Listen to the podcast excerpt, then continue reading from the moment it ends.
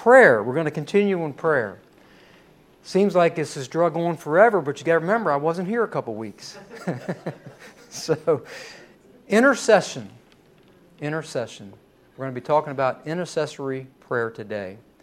So, this is the fourth of the series of prayer. You know, we've covered a lot of helpful scriptures through this time, a lot of good information concerning the different types of prayer. You know, we've learned the importance of the prayer of adoration, the prayer of thanksgiving. You know, look at our, the model prayer that Jesus gave the disciples Our Father, which art in heaven, hallowed be thy name.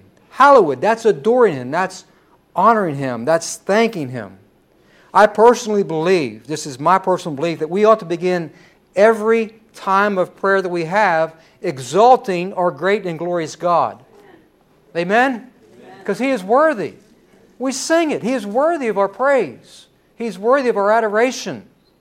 In Him we have life. He sustains us and keeps us. Ought we not to thank, thank Him and to adore Him? We've learned of the quiet time. Lay aside the worries of the day and open up your heart, right? We need that quiet time of reflection with God. We've learned that we must have the, or say the prayer of humbleness, the prayer of confession, the prayer to consecrate ourselves to God. Today, intercessory prayer. What is intercessory prayer? What is intercessory prayer? Praying for others. Praying for others. That is the answer as plainly and simply as you can get it. Praying for others. I want to look at a scripture that is a very, very good example of intercessory prayer. But let's go ahead and pray before I read the scripture. Father, we do praise you and thank you for your presence in our lives. We thank you, Father, for your amazing love. Father, your love that is so great that you sent your Son. Father, I thank you that you desire a personal and intimate relationship with each and every one of us. And Father, we just thank you for your Holy Spirit. We pray for your Spirit's presence today. I pray your anointing to be upon every word that is spoken. Open our hearts and help us to receive, Lord, what you have for us today. And Father, may we learn to draw closer to you. May we learn to pray as we ought to. Lord, may we have faith in the prayers that we pray, Father. We know that you are faithful, Father, and you hear our prayers. And Father, we just, again, we just pray that you'd receive all the glory and the honor. And it's in Jesus' name we pray. Amen.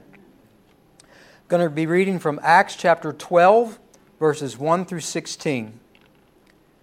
Now, about that time, Herod the king stretched out his hand to harass some from the church. Then he killed James, the brother of John, with a sword. And because he saw that it pleased the Jews, he proceeded further to seize Peter also. Now it was during the days of unleavened bread. So when he had arrested, arrested uh, him, he put him in prison and delivered him to four squads of soldiers to keep him, intending to bring him before the people after Passover. Peter was therefore kept in prison, but constant prayer was offered to God for him by the church. And when Herod was about to bring him out, that night Peter was sleeping, bound with two chains between two soldiers, and the guards before the door were keeping the prison. I want to pause for just a moment. There's Peter. He's bound with chains between two guards, and what's he doing? He's sleeping. You know, he's willing to lay down his life. He wasn't fretting and worried and concerned. He's sleeping comfortably between two guards, chained between two guards. May we have that peace. May we have that peace, right?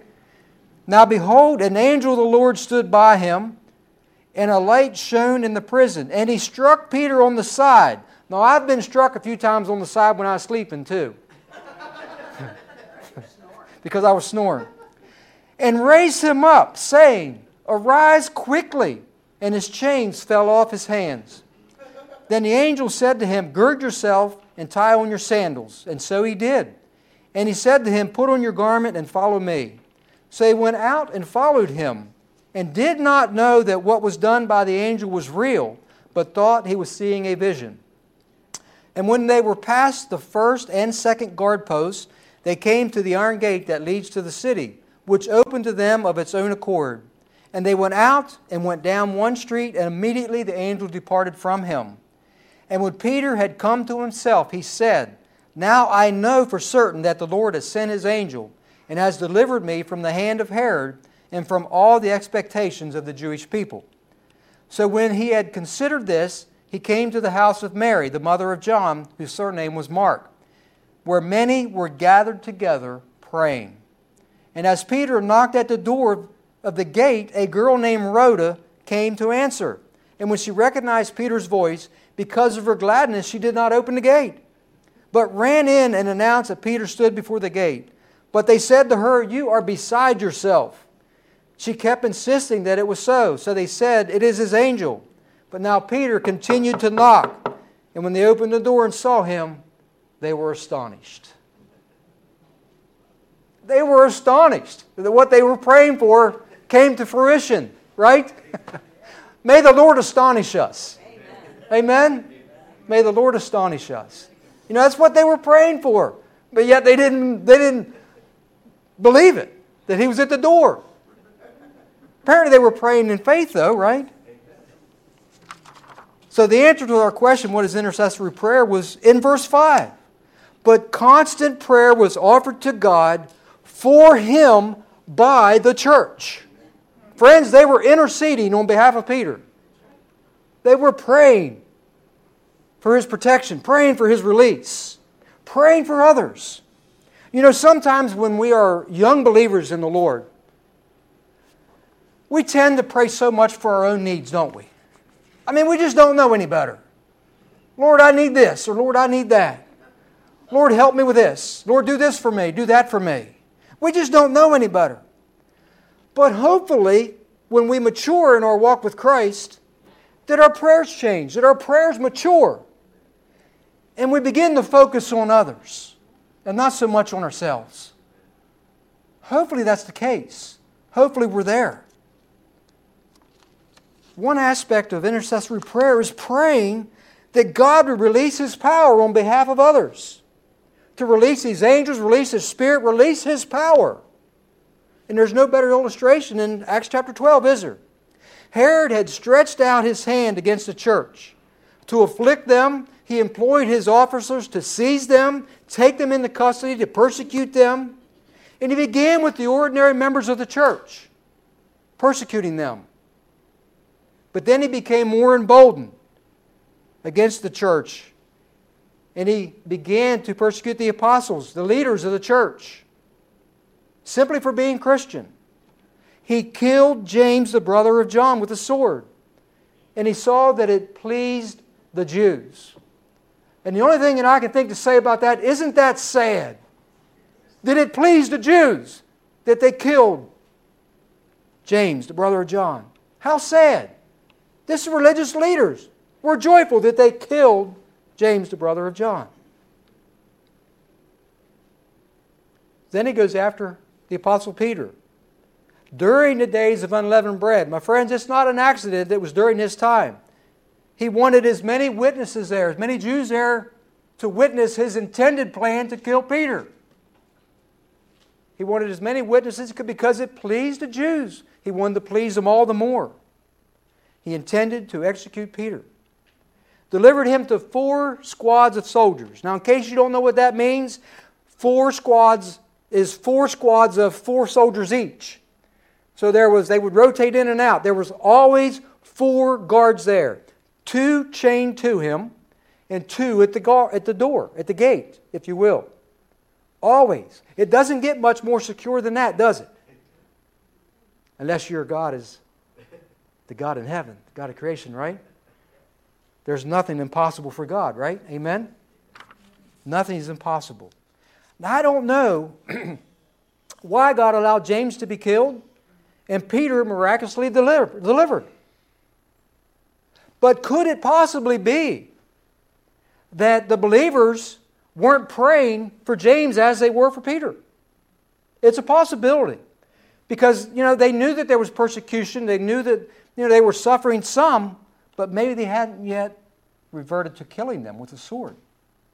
I believe that the execution of James sent a shockwave through the church.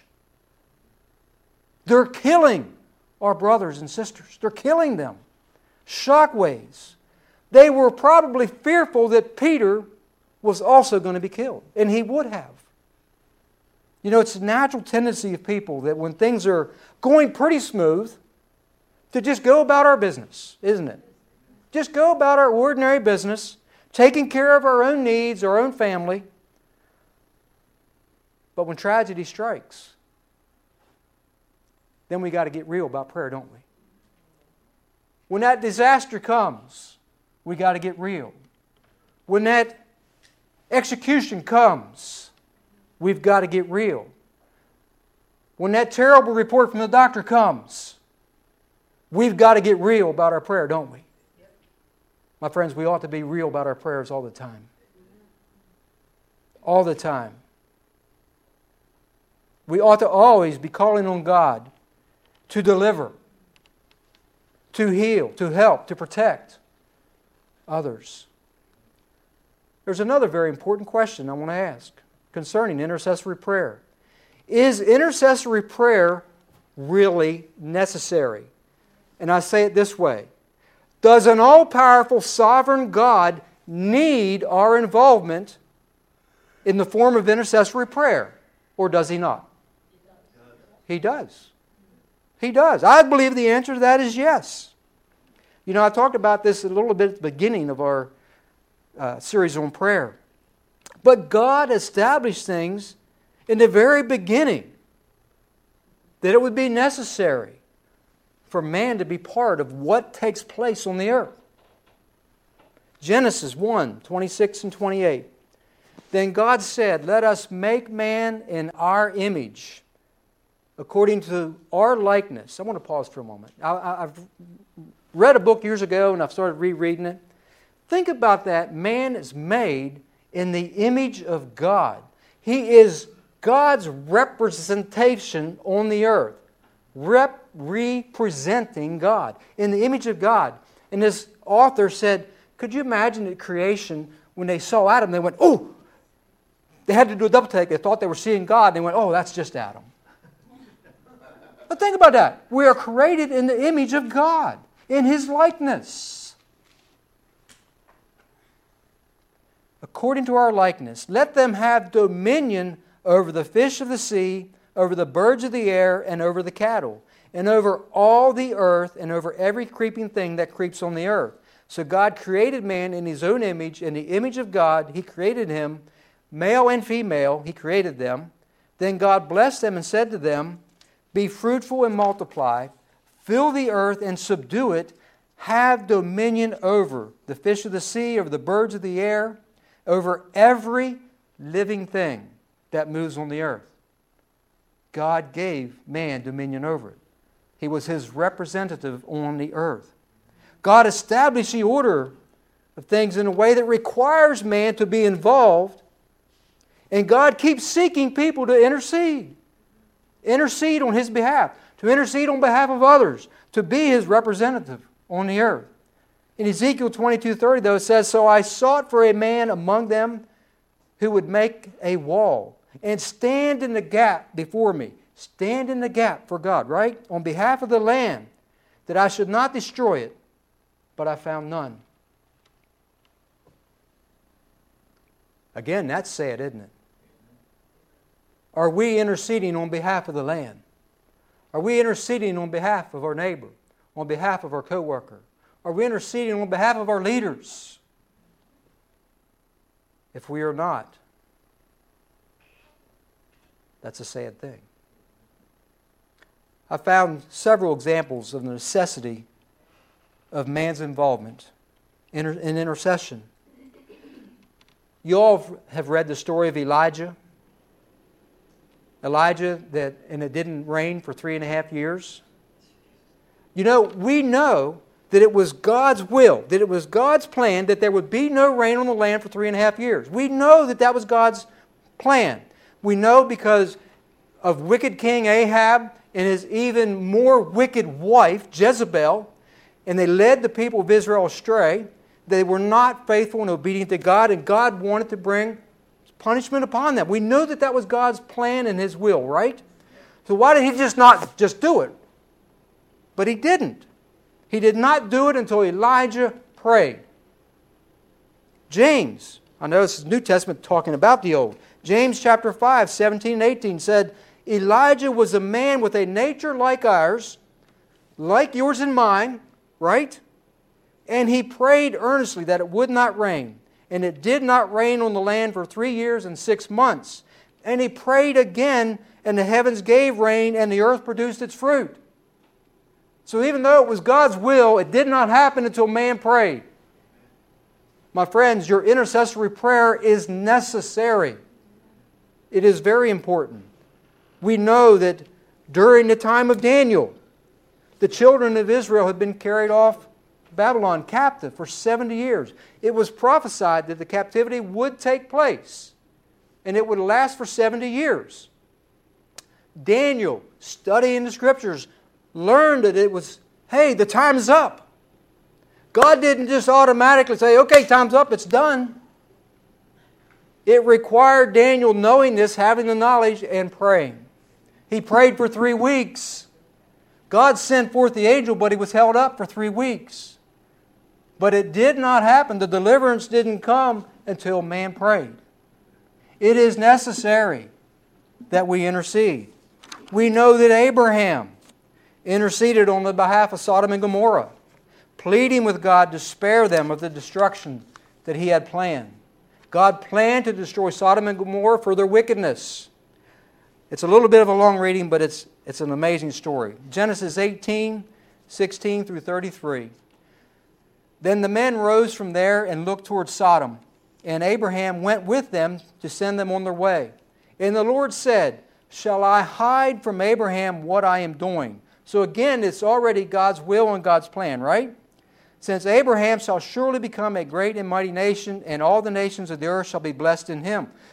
For I have known him, in order that he may command his children and his household after him, that they keep the way of the Lord to do righteousness and justice, that the Lord may bring to Abraham what he has spoken to him. And the Lord said, Because the outcry against Sodom and Gomorrah is great, and because their sin is very grave, I will now go down and see whether they have done altogether according to the outcry against it that has come to me. And if not, I will know. You know, as I was thinking about Abraham, and I said, okay, it's God's will to destroy them. And Abraham's only pleading him not to destroy them. And I'm thinking, well, okay, God's going to do this, but no one prayed. Well, yes, they did. Verse 20 says, And the Lord said, Because the outcry against Sodom and Gomorrah is so great, so they were praying that God would take care of their wickedness, wipe them out. So there was prayer, there was intercession against them. Friends, that's sometime that is the intercessory prayer against wickedness, against evilness, right? Verse 22 Then the men turned away from there and went towards Sodom. But Abraham stood, stood, yeah, still stood. I was going to say stood still, but I guess that'd be the same. he stood still before the Lord. And Abraham came near and said, Would you also destroy the righteous with the wicked? Suppose there were fifty righteous within the city. Would you also destroy the place and not spare it for the fifty righteous that were in it? Far be it from you to do such a thing as this, to slay the righteous with the wicked, so that the righteous should be as the wicked. Far be it from you. Shall not the judge of all the earth do right? I'm going to pause again. Look at the relationship that God had with Abraham, that Abraham had with God. That Abraham could challenge God like that? Wow. But you know why he was able to do that? Because he knew God that well. He knew that God was a righteous God. And he had that type of an intimate relationship with God that he could talk with him like that. So the Lord said, If I find in Sodom fifty righteous within the city, then I will spare all the place for their sakes. Then Abraham answered and said, Indeed, now, I who am but dust and ashes have taken upon myself to speak to the Lord. Suppose there were five less than the fifty righteous. Would you destroy all the city for a lack of five? So he said, If I find there forty five, I will not destroy it. And he spoke to him yet again and said, Suppose there you should find forty. He said, I will not do it for the sake of forty. Then he said, Let not the Lord be angry. I mean, he's really stretching it here, right? Let not the Lord be angry, and I will speak. Suppose 30 should be found there. So he said, I will not do it if I find 30 there. And he said, Indeed, now I have taken it upon myself to speak to the Lord. Suppose 20 should be found there. So he said, I will not destroy it for the sake of 20. Then he said, Let not the Lord be angry. I bet he was kind of shaking a little bit here. I mean, he's really pushing it, right? Let not the Lord be angry. But let me speak one more time. Just one more time, Lord. Suppose 10 should be found there. And he said, I will not destroy it for the sake of 10. My friends, God is a merciful God, isn't he? So the Lord went his way as soon as he had finished speaking with Abraham, and Abraham returned to his place. And we know the outcome that there were not even 10 righteous there. But we know that God, in his mercy, spared Abraham's nephew Lot and his family. That they were able, the angels go in and bring them out. Everyone else in the city was wicked, and God destroyed them. Webster's dictionary defines intercession as to go or pass between, to act between parties with the purpose of reconciling their differences. It's basically the same as mediation, which is negotiating between persons that are at odds with one another or groups that are odd with one another. But the most important aspect of intercessory prayer is to pray for our loved ones, our friends, our neighbors to be reconciled to God. My friends, that's the most important prayer. That which has eternal consequences. To pray for those that do not have that relationship with Jesus Christ. I found a story of a woman named Marlena O'Hearn of Maple Valley, Washington. She had a brother named Kevin that was unsaved, he was lost. And she had prayed for him for 12 years with no result. She mostly prayed, Lord, please come into his life. Lord, reveal yourself to him. And she often became frustrated because things didn't happen. And she often took matters into her own hands, telling Kevin, You need the Lord in your life. You need to quit doing the stuff you're doing. Course, you know what's going to happen most of the time, right? They're going to rebel more. Rebel more. She attended a class on intercessory prayer. And she learned some more specific ways to intercede on behalf of her brother, like asking God to lift the veil. Lift that veil over him that's causing him not to be able to see. Pray that the Holy Spirit would hover over him, minister to him, and protect him. Pray that godly people would be put in his path each and every day to cast down anything that would exalt itself against the knowledge of God, specifically pride and rebellion to take down all strongholds, thought patterns, opinions on religious materialism and fear, to bind Satan from taking Kevin captive, to bind all wicked thoughts and lies that Satan would try to place in her brother's mind. After two weeks of praying this way, her brother Kevin overdosed on drugs. But in his time of need, he cried out to God, and the Lord met his prayers. He had an understanding of the Word and responded and is now serving the Lord. Intercessory prayer. The book I was mentioned that I read some time ago and is rereading was written by Dutch Sheets, a pastor. And he shares in the beginning of his book the story of a member of his church coming and asking, Would you please go and pray for my sister? She didn't give him much detail, just said, Would you please go and pray for my sister? She's in a hospital or a home, nursing home. It was about an hour's drive to get there. When he gets there, he finds a woman in a coma, much more grave than what he expected to find. But the Lord spoke to him, said, You need to intercede, you need to pray. He wound up going to her place where she was, whether it was a nursing home or hospital, for an entire year two to three times a week. He had to invest three to four hours every time he would go with the travel and his time there and to get there. For a whole year, he went and interceded on behalf of the sister. And at the end of the year, the doctors gave a report that said, She's gotten worse. She's not going to make it. And he said, Lord, we've almost got the victory. At the end of a year, she came out of that coma and was well. She, her mind was good. She became strong. God answered that prayer. A year. Are we willing to devote that kind of time? In intercessory prayer, God is faithful.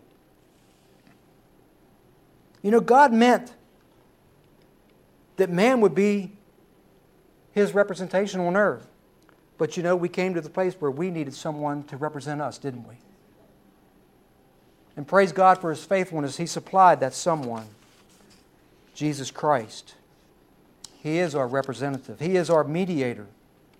1 Timothy 2 1 through 8 says, Therefore I exhort first of all that supplication, prayers, intercessions, and giving of thanks be made for all men. For all men and all women. All men covers men and women, right? For kings and all who are in authority, that we may lead a quiet and peaceable life in all godliness and reverence. Brian Baker, many of you know who he is. He just got married a couple weeks ago. He was on his honeymoon, and I saw something he posted on Facebook. And he said, You know, I have spent too much time. I'm pausing. I got a lot more reading to do, I know. He says, I've spent so much time posting negative things about leaders, about those who are leaders over us in our nation, posting negative stuff with if it's something I don't disagree with, you know, or something I disagree with, I post all this negative stuff. He says, but I've came to the realization that I just need to pray for them. Pray that God will minister to them. God will intercede, that God will work through them. He said, That's what I need to pray. Unselfishly, just humble myself and pray for them. Not post bad things. Just how am I representing Christ by posting all these bad things? But pray for them. Pray for the kings and all in authority, that I might lead a quiet and peaceable life in all godliness and reverence. Amen? For this is good and acceptable in the sight of God our Savior, who desires all men to be saved and come to the knowledge of the truth. Again, there's God's will, friends. He desires all men to come to the knowledge of the truth. For there is one God and one mediator between God and men, and that is the man Christ Jesus, who gave himself a ransom for all, to be testified in due time, for which I was appointed a preacher and an apostle. I am speaking the truth in Christ and not lying, a teacher of the Gentiles in faith and truth. I desire, therefore, that men pray everywhere, lifting up holy hands without wrath and doubting. In 1 John 3 8, he who sins is of the devil, for the devil has sinned from the beginning. And for this purpose the Son of God was manifested, that he might destroy the works of the devil. He is destroyed. We are the victors in Christ. Amen? Jesus came to dissolve the legal stronghold that Satan had over mankind and to pronounce that we are no longer held by the works of the devil.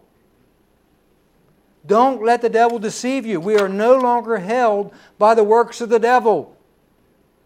Intercessory prayer can be extremely intense at times.